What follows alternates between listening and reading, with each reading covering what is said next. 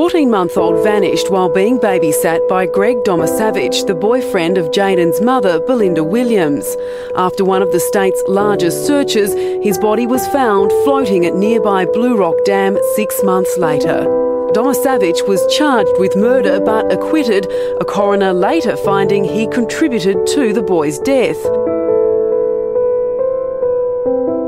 Hi guys, this is Harry here with my sister Bill, and welcome to episode 4 of the True Crime Sisters podcast. Just a quick warning before we begin that this episode covers sensitive topics, including the death of a young child.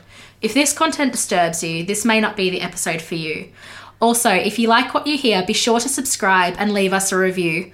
All our social media links can be found in the description. Today we are looking at the case of toddler Jaden Leskie, a beautiful little boy whose life was taken far too soon. This is a complicated case, and although at this stage Jaden's killer remains free, hopefully it's only a matter of time until this changes. To really get an image of the short life little Jaden lived, we need to start with his mother Belinda. Belinda Robin Murphy was born on the 22nd of September 1975 in Bairnsdale, which is almost four hours from Melbourne. Belinda was born to a teenage mother and a police officer father, she was one of three children, with her older sister being Katie and her younger brother, Glenn. Her father was a violent drunk and was extremely unpleasant to live with. There was a pattern throughout Belinda's childhood of her mother kicking her father out and then taking him back in again, which for a child is extremely confusing. Eventually, her mother, Pam, decided to leave her husband for good and the family moved to Lakes Entrance. Uh, I just wanted to add something that might help us to understand Belinda a bit better about who she becomes as an adult um, based on her um, childhood abuse she suffered and saw between her parents. So, living in a violent and unpredictable environment can lead to significant trauma both emotionally and psychologically. As children of abuse grow up, they're often more prone to becoming the perpetrators of abuse on their own families. So, we tend to see um, an intergenerational transmission of abuse and they're also more likely to be victimised as adults too. Although it's not an excuse, it's kind of worth noting these things um, just so that we can understand Belinda more as a parent later. Belinda doesn't, I from what I researched, she's not abusive. No, she's not abusive, but the fact that she allows someone abusive around her, mm. I think because she was exposed yeah. to abuse, it's kind of normalized yeah. for her in a way. Okay. So the fact that yeah. her child was abused and she knew about it, it wasn't something that was a big surprise because she had been yeah. abused growing up. And she definitely didn't accept it when her child like was I wouldn't have said she stood back and accepted it. She didn't stand back and accepted it, yeah. but she may not have um, acted in the same way as someone who'd never been okay. exposed to abuse if that makes sense. I get what you're saying with that. Yeah, I just didn't like in my research I definitely didn't find her to be an abusive No, mother. and she wasn't. Yeah. Belinda had a love hate relationship with her sister Katie, as many sisters do. There was a strong rivalry between the two, and Belinda was seen to be the younger and more attractive sister, which obviously Katie was not happy about. At age 16, Katie ran away from home and ended up at a party in Moe. It was there that she met a man named Brett Leskie. The two got drunk together and ended up in bed. Back home in Lakes Entrance, Belinda and Katie's mother, Pam, had a stroke. Belinda became her main caretaker at 16 years old and had to take on adult responsibilities. While Belinda was taking care of her mother at home, Katie was out partying. She ran into Brett Leskie again and they hooked up. She introduced him to her family, but this didn't last. She was irritated to see it looked like Belinda and Brett were flirting, so they parted ways again. Sometime later, Belinda's sister Katie was out partying, heavily pregnant this time, when she ran into Brett Leskie. He noticed that she was pregnant and assumed that it was his. It wasn't, but Katie wasn't about to correct him. Doing the right thing, Brett proposed to Katie and she accepted. Belinda could see that Katie had tricked Brett into the proposal. When she said so, Katie assumed it was because Belinda wanted Brett for herself. The wedding was humble and simple, with rings being brought from the local pawn shop. The marriage was short lived and came crumbling down when Katie began to strongly suspect there was an affair going on between her husband Brett and her sister Belinda. A year after this affair began, Brett and Belinda's first child was born, a girl named Brianna. Although still technically married to Katie, Brett and Belinda were making a go of it. Brett was both a father and uncle to both sisters' children. On the 30th of April 1996, a beautiful baby boy was born to Brett and Belinda Leskie. They welcomed their son, Jaden Raymond Leskie, at Moe Hospital. A chubby little baby who never said no to a feed, Jaden was known to be most happy in the presence of his mum Belinda and was a real mummy's boy. Brianna loved her new little brother Jaden, and the two were reportedly very close. Belinda recalls waking up late one day to find the two of them helping themselves to a packet of Dorito chips. The little family, Brett, Belinda, Brianna, and Jaden, lived together in a small house in Moe. Things went really well for a while until just before Jaden's first birthday. Belinda and Brett's relationship began to deteriorate when Belinda suspected that the reason Brett wouldn't marry her was because he was still in love with her sister Katie. Katie and Brett had still not officially divorced, so Belinda and Brett separated. Katie gave Belinda some advice. You should let Brett go interstate to Western Australia, where he's always wanted to go. If he loves you, he'll come back. It is unknown whether this advice from Katie was genuine or spiteful, but when Belinda sent Brett to Western Australia, he didn't come back. She was a single mum in Moe. Moe is an industrial town about 140 kilometres from the Melbourne CBD. While it is considered a part of the Latrobe Valley, it is quite different from the picturesque farms that make up the majority of the region. The unemployment rates in Moe are high, and while it used to be an affluent suburb, privatisation of power suppliers brought redundancy and recession to the area. With the recession, housing values plummeting, and with cheap housing, some undesirable characters began moving to Moe there were huge socio-economic consequences to the recession in Moe, with drug usage and unemployment soaring along with divorce rates. The government developed a policy moving single mothers out to the town. With the low cost of living, their welfare payments were stretched further, with some actually being able to afford mortgages. The town developed a feeling of persecution and helplessness. After Brett left Belinda for Western Australia, it wasn't long before she began dating again. She started seeing a man named Greg Domaszewicz who Brett had worked for before moving interstate. Greg took an interest in her son Jaden, which was important to Belinda in a partner, although Greg didn't seem particularly interested in her daughter Brianna. Greg frequently offered to take care of Jaden for Belinda so she could have a break, and she happily accepted. Jaden was known as a bit of a crier, and the break was much appreciated. Greg enjoyed spending time with the young boy, teaching him about cars and playing Nintendo. Greg Domaszewicz was a Moe native, born there on the 26th of September 1968 to his Russian parents. As he grew up, he never stayed far from his home suburb and his life revolved around Moe. His upbringing wasn't an easy one, with his dad dying of a heart attack when Greg was only 14 years old. His death came at the worst time, with Greg's academic success plummeting as he grieved. As Greg grew into a young man, he hung out with the wrong crowd. He often rebelled against authority and liked to be seen as a bit of a tough guy in a small town. He was a heavy marijuana smoker and a small time user and dealer of everything else. People described him as cunning, manipulative, eccentric, and prone to violence. While Greg enjoyed his time with Jaden, he struggled to deal with the usual tasks that caring for a small child brings. Nappy changes would rarely get done, safety was an afterthought, and Jaden's crying was hard to handle. There were reports of Greg pushing Jaden over out of anger, turning the music up to drown out the toddler's screams, and taunting his three bull terrier dogs by holding the young boy over them. I don't think turning the music up while you've got a child, I think putting a child down one end of the house where you just have some peace and quiet down the other end with a bit of music or your headphones in, I don't necessarily see that as a extremely bad parenting move. Do you know what I mean? I know what you mean. I think maybe if you needed a second to have a breather, yeah, and it's only for a minute, maybe not. But I think also it's not just that; it's the combination of all the treatment yeah. of Jaden that he did. Obviously, holding him over the dogs is horrible. Yeah, and his I think that it wasn't him just taking a minute to have a timeout. Yeah. His intention was to leave the baby so he could do what he wanted to do okay. and just turn up the music so he didn't have to deal with the screaming. While Greg described himself as an animal lover and was the proud owner of three bull terriers, that love seemed to only extend towards dogs. He was known to catch stray cats, place them in hessian sacks, and light the sacks on fire, torturing them, which personally, as a cat person, I find very devastating yeah, to hear. That is sad. And I don't think there's any excuses that can be made for that behaviour. As we have discussed in previous episodes, this lack of empathy towards living creatures is concerning and a red flag for future deviant and psychopathic behaviour.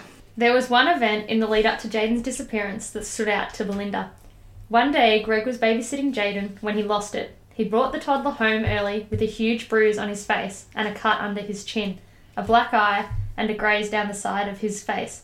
Greg apologised to Belinda and offered to turn himself in to the police and child welfare, but threatened that it may lead to Jaden being taken off her. Fearing losing her son and needing that support from Greg, she kept quiet and hid little Jaden away in their home until his injuries had healed a little. So that's a bit of background about the main people in the case, and it sort of gives us a vibe of the town. So, next, we're going to go through the timeline of the day of the 14th of June 1997 in order.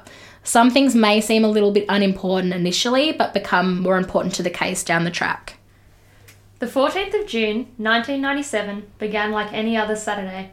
Belinda was looking forward to a party that she had been invited to that night. Katie and Belinda were planning to get a babysitter to look after the kids so they could enjoy their night stress free. Their regular babysitter was a local, intellectually disabled girl who had once called an ambulance when Jaden got shampoo in his eyes. Later that day, Greg drove to Belinda's house and asked whether he could have Jaden for a while. Belinda told Greg about the party she would be attending and let Greg know that she would be out most of the night. However, they did not make formal plans for Jaden's return. Belinda assumed he would be dropped back with the babysitter and other children later that day. Belinda packed Jaden some spare clothes four extra nappies, and some snacks. When Greg and Jaden got back to Greg's place, they watched some TV, played Nintendo, and threw the ball for the dogs. Later that day, a neighbour reported hearing Greg yelling, but couldn't work out who he was yelling at. He said it was unlike any sound he had heard from Greg's before. Between 5:30 and 7:45 p.m., Belinda tried to call Greg at home up to 30 times, but nobody picked up. She was beginning to worry. She called one of Greg's friends, Glenn, Glenn reminded her that this was what Greg was like. He assured her that everything was probably fine and that she should still go out to the party. Although she was still concerned, she decided to go out and enjoy her night. At 8:11 p.m. that night, Greg answered his phone to his neighbor, Marianne. She was inviting him over to smoke some bongs. He told her he couldn't because he had Jaden.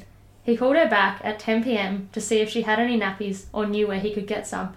This was strange because Belinda had packed plenty of nappies. She directed him to a nearby 24 hour BP station. At the party, Belinda and Katie were very drunk. At around 10:30 p.m., the party was winding down, and the remaining partygoers decided to catch a cab to a nearby pub to continue drinking. At 11 p.m., Greg's car was pulled over by a policeman who asked to see his license. He told the police he was on his way home. They checked his car quickly, but didn't look in the boot. Greg wasn't acting like himself, the usually cocky man was quiet and subdued, which was suspicious. However, the cops couldn't take Greg in for that. At 11:10 p.m., Belinda calls Greg from the pub to check on Jaden.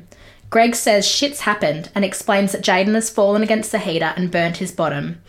Greg informed Belinda that he had taken Jaden to the Moe Hospital, but thought that they did a bad job, so took him to the newer Maryvale Hospital instead, which Belinda didn't even realise at the time hadn't been finished being built. Of course, Belinda wanted to come home immediately to be with her boy, but Greg convinced her to stay out, saying that he'd pick her up later. A neighbour of Belinda's reports looking out the window around 12:30 a.m. and seeing Greg's car parked outside Belinda's house. At 1 o'clock a.m., Greg's neighbour, Marianne, says she hears Greg's car start up and reverse out the driveway and head towards Moe. She was sure it was Greg's car because of the distinctive sound of the car that she was so used to hearing. At approximately 2am, the group at the pub were kicked out after Katie got into a fight. Belinda called Greg and he agreed to pick her up, leaving home at around 2:15am.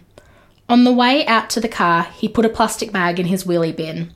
The drive to the pub took 25 minutes. Once there, Greg helped a drunk Belinda into the car. Once Belinda was in the car, she asked Greg where Jaden was and he replied, I told you he's in the hospital. Greg told her she could see him in the morning. She continued to plead for her baby, and he continued to make excuses. Once they arrived back at Greg's house, they found that the front windows of his house were smashed. There was also a severed pig's head lying in the garden bed. There was glass covering the floor of the veranda. The couple went inside. Belinda was sure that Greg's ex girlfriend, Yvonne, was behind the vandalism. Belinda and Yvonne hated each other and often played nasty pranks on each other, including vandalising each other's property. When they saw each other on the streets of Moe, they could be heard yelling obscenities at each other. Once inside the house, Belinda curled up in front of the warm heater and fell asleep. Greg made a phone call to his ex-girlfriend Yvonne at 3:09 a.m. and asked her, "Is this one of your sick games?" before hanging up the phone. Belinda napped happily. She wasn't at all suspicious that Jaden wasn't at the house. After all, Greg had said he was at the hospital, and she had no reason not to believe him. Not long after they arrived, Greg decided to drop Belinda home at her own house.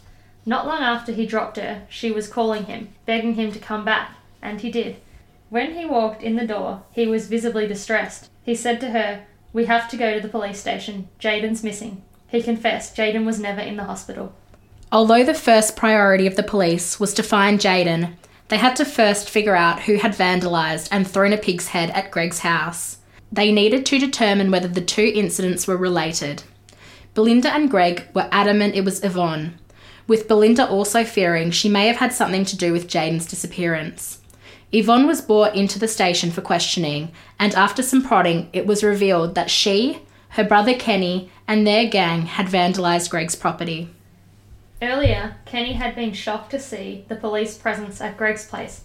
He couldn't believe there was so much fuss over a broken window and a pig's head, but that wasn't why the police were there.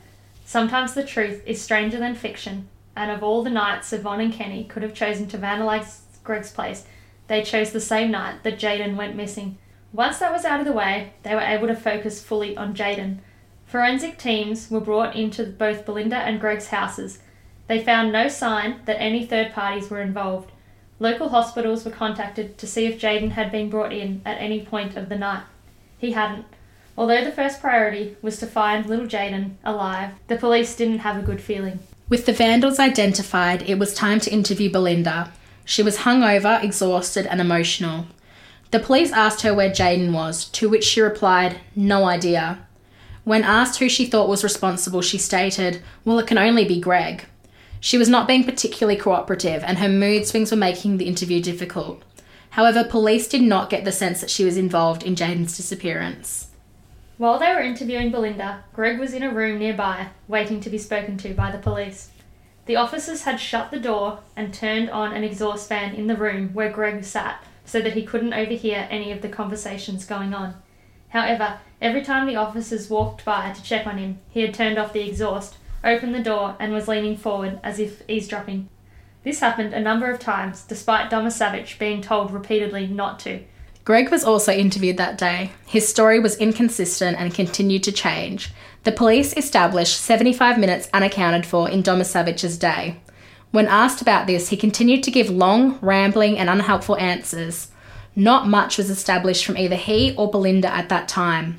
Following the interviews, police put a surveillance on Greg. They were hoping that if he were guilty, he would need to either check on Jaden if he was still alive or dispose of further evidence if he wasn't. When Belinda got home from her interview, she noticed that certain things were out of place. This was the first time she'd had a proper look around since before the party on Saturday afternoon. She noticed that someone had moved things around in Jaden's room. The mattress was on the floor and there were items missing. Once Greg was released from his interview, he headed straight to Belinda's house. Within a short amount of time, he was able to convince her that he wasn't involved in Jaden's disappearance. It is thought that believing in Greg's innocence may have alleviated some of the guilt she was holding for leaving Jaden with a man that had been abusive in the past. Forensic experts found some items of interest in Greg's house. In the wheelie bin out the front, they found a plastic bag with five tissues inside. The tissues had Jaden's blood on them. They also found a pair of jeans with Jaden's blood on them inside the house. When pressed on where the blood came from, Greg's story ranged from Jaden having a bleeding ulcer to a cut under his lip. They also found $600 under Greg's mattress. It was soaking wet. They also found Greg's wallet in his car, also soaking wet. Not just a little wet, but so wet that it seemed like it had been submersed in water. The media interest in the case was huge from the start. The police urged Belinda to make a public plea, but she refused.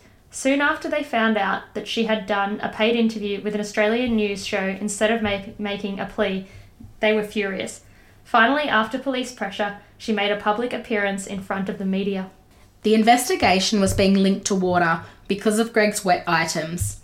The police searched both Lake Narracan and Moondarra Dam, hoping to find something that would lead to the missing toddler, but with no luck.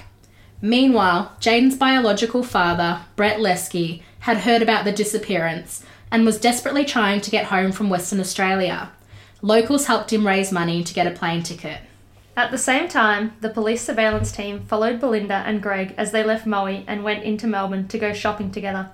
They were seen groping each other like teenagers and enjoying their time together.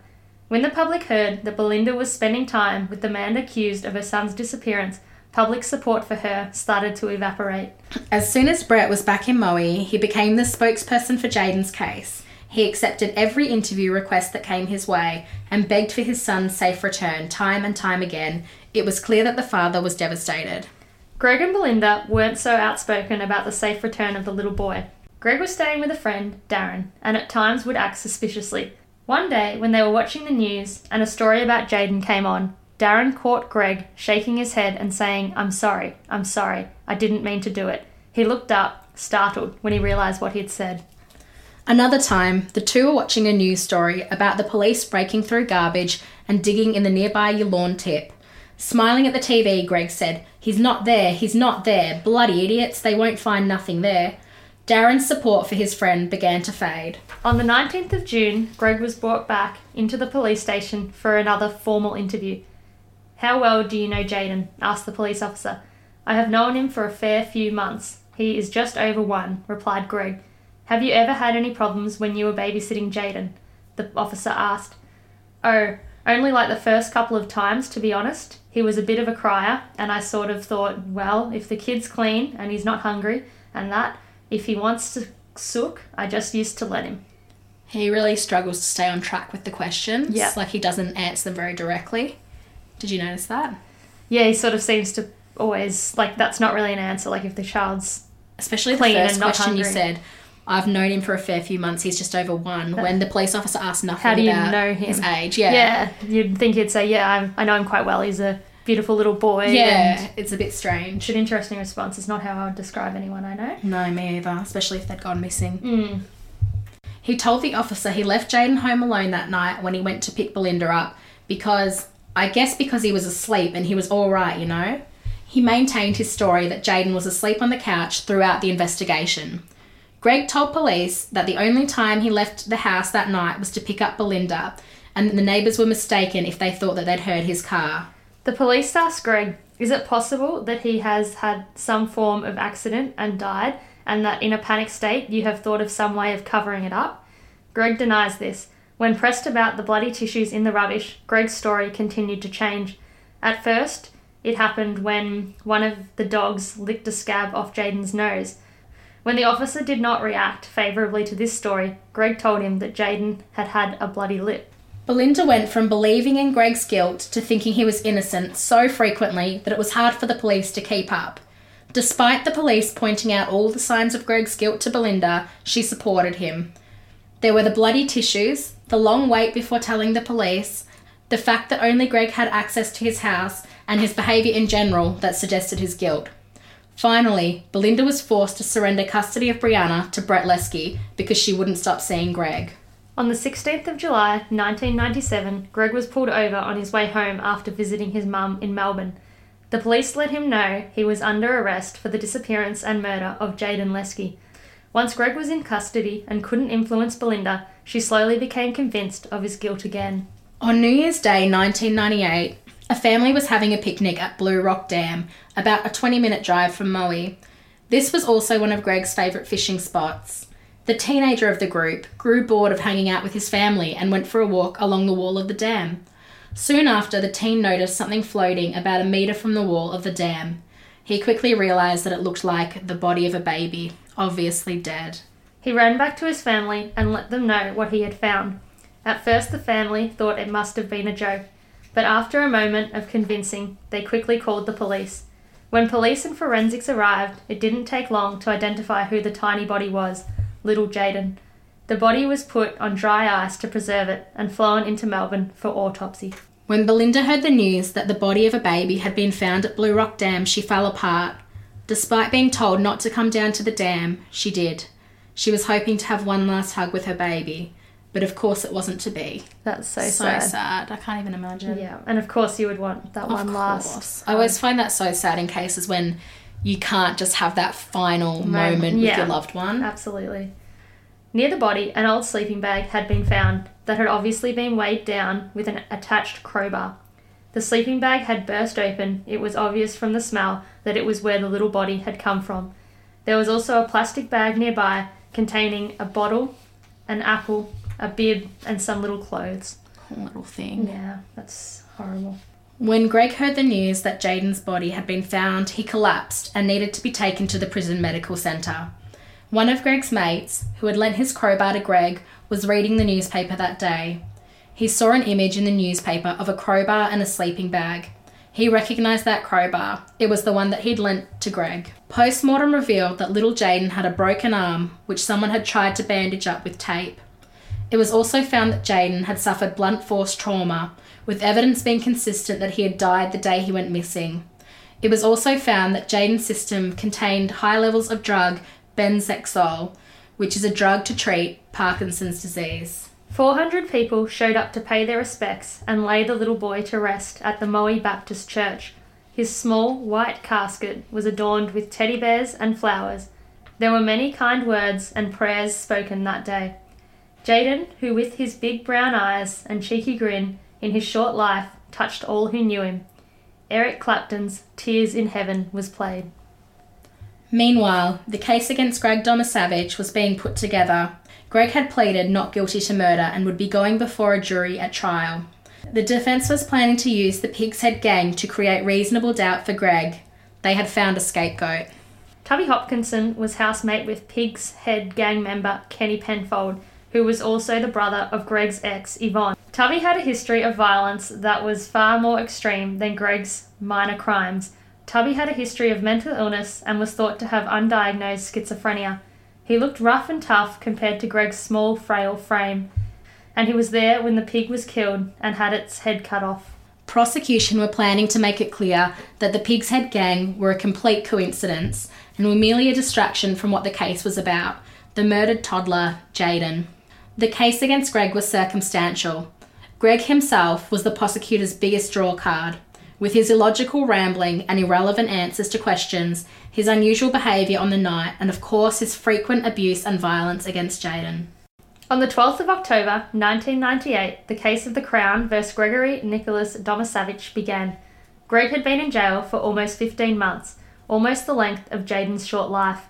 The Melbourne Supreme Court was swarming with media. It was a simple case for the prosecution.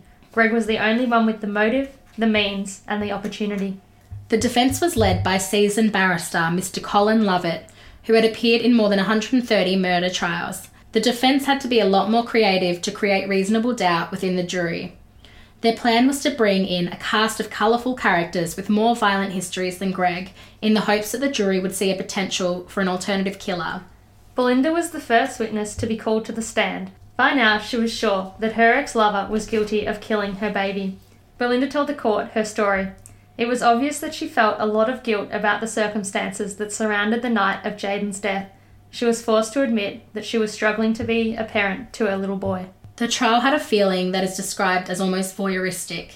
The streets were lined with people wanting to get into the court for a front row seat. One reporter stated, I think people felt a bit guilty that that sort of lifestyle exists in our community and somehow we're a bit responsible for it. The situation where you have endemic unemployment in a community, which has led to all sorts of social problems, which this case has touched on, and this is now accepted as the norm. Katie was the next witness called. She explained how her nephew was a mummy's boy and a big crier if he didn't have food in his mouth. She also talked about Greg's short temper and how he would often tell little Jaden to shut up. She also defended her sister, telling the court that Belinda was initially desperate to go straight home when she heard her little boy had been hurt. Next to be called up was Kenny Penfold, the self confessed leader of the gang that vandalised Greg's house that night. He was honest about that and the throwing of the pig's head into the window. He was also very clear I didn't kill no kid. When asked why he committed the vandalism, he explained that Greg had been hassling his sister Yvonne for a long time. He admitted to killing and decapitating the pig and explained that Tubby Hopkinson had been with him during the slaughter but had not been at the vandalism. Finally, the scapegoat himself, Raymond Tubby Hopkinson, took the stand. He told of how he and Kenny had slaughtered the pig and how Kenny had wanted to get back at Greg for hassling Yvonne. After being pressed with personal questions, Tubby had an outburst. Did you still want me to have the outburst? I think so. Okay. You're fucking pissing me off. What happened to me, what I done to myself, is nothing to fucking do with you, you know? Now you're trying to tell me I'm schizophrenic, mate? What are you on? I don't know. I read the papers. I get told I'm a fucking amphetamines abuser, drug user, dealer, standover merchant. Lucky I even turned up here today, mate, you know? And just so we mm. know, because I didn't know what a standover merchant was, but I looked it up. It's a person who uses intimidation to impose their will. Okay, standover merchant. Standover merchant. Tubby maintained that he'd never spoken to Greg before, let alone been near his house. He was the perfect contrast to Greg, who sat meekly in the docks. Tubby's temper was palpable, and it was just what the defence needed to create reasonable doubt about Greg's guilt. Greg's neighbour, Marianne, was also called to testify. Marianne was no stranger to the court system. Her ex husband was currently serving time in jail for murdering a local drug dealer with an axe. She was close to her neighbour Greg before Jaden disappeared. She explained that during her first telephone conversation with Greg that night, she thought she had heard a baby in the background. She also recalled that she heard Greg's car in the driveway at 1am while she was up playing on the computer. As the case wrapped up, the defence lawyer, Mr. Lovitt, said to the jury, Who do you think is more likely to have gratuitously injured Jaden Leskie or panicked when they found him accidentally injured? Greg Domaszewicz or a fellow like Tubby Hopkinson or Kenny Penfold? The prosecutor, Bill Morgan Payler, wrapped up his case by explaining simply that Greg was an inept babysitter who had lashed out and killed a small child. His actions on that morning are the clearest evidence that there was no missing child, only an unfortunate dead one. The jury of three women and eight men took 74 hours to reach the verdict. Greg Domaszewicz was not guilty. It was revealed after the trial that Greg had confessed to two fellow inmates while in prison, but their claims were considered to be inadmissible in the trial. For all the judgment Belinda had faced throughout her ordeal, she was not going to let this happen. Jaden was going to get some justice. After receiving a report stating the known facts and saying that Jaden's case was now closed, Belinda campaigned angrily for an inquest into the death of her son Jaden. Eventually, her persistence paid off. New evidence was heard. A friend of Greg's gave evidence that he had planned to pick Greg up on that fateful night, but after seeing that Greg's car wasn't in the driveway and he wasn't picking up his phone, he left. This blew away Greg's claims that he was home at 7:30 p.m. Now it was time for the prisoners that Greg had confessed to to come forward. One prisoner claimed that Greg had told him that when he was fixing his car, the car fell off the jack and came down on Jaden's arm. Following this, Jaden was screaming and was given medications by Greg to calm him down. This explained the drugs found in his body. It was also claimed that when Greg couldn't stop Jaden from crying, he placed a pillow over Jaden's head and hit it with a crowbar. That's just brutal. So horrible. Yeah, that's disgusting. State Coroner Johnstone made his conclusion. It was during Mr. Domaszewicz's period of caring for Jaden that he died. The cause of death is most probably from head injuries. Precisely how he died remains a matter of contention and conjecture, whether circumstances leading to the death occurred by accident, by omission, or otherwise. As a helpless 14 month old infant requiring total care and protection by an adult, ultimately it was Mr. Domaszewicz who failed to provide that adequate and very necessary level of care, of protective supervision, care and support to look after the infant. Otherwise, he would not have received the injuries from which he did. Belinda was relieved that Mr. Johnstone was able to conclude that Greg was indeed the person who disposed of Jaden's body. Although he can be charged again due to a change in double jeopardy laws in Australia, compelling new evidence would need to be found for this to happen. For example, new DNA evidence or a confession by Greg. At the end of last month, the Herald Sun newspaper revealed that there might be some new evidence coming to light. After Greg's car was searched, Greg was allowed to take pieces of evidence away with him before the police knew that they were evidence. This included a roll of tape. When Jaden was found in the dam, his broken arm had been bandaged up with similar tape. Police are now wondering whether this evidence may have changed the jury's mind back in the 1998 trial of Domaszewicz. It is possible that current forensic analysis will be able to compare the tape found on Jaden to photos of the tape in Greg's car boot and find a match. Domaszewicz continues to deny murdering little Jaden. However, he does admit that it was his stupidity that was to blame for the death. He maintains that he left the toddler asleep on the couch when he went to pick up Belinda that night. He states that the prisoners who dobbed him in for confessing were liars. So far, Greg Domaszewicz remains the only person who has not sat on the stand under oath and spoken out about the night Jaden was killed.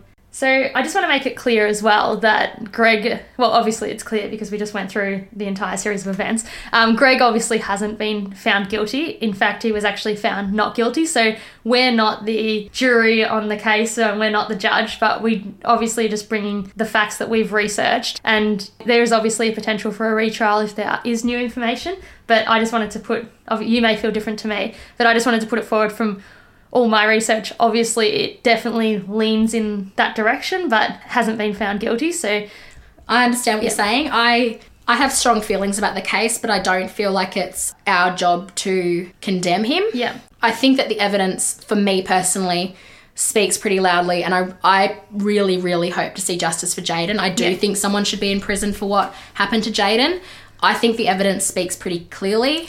And I also think it's a shame that the pig's head happened on the same night as well because it sort of gave the defence that to fall back on. I just wonder, had that not have happened on the same night, the jury may have heard a very different case. yeah, the defence. the defence may have had to use a very, very different strategy to get across their point, and and who knows? So who knows what would have happened? And I can totally see why the jury went the way they did as well because that would have been a very if the defence lawyer was good, which it seems like he was. He was, yeah. Exactly, that would have been a very different story. Yeah. So Belinda has missed her beautiful boy every day since little Jaden was killed.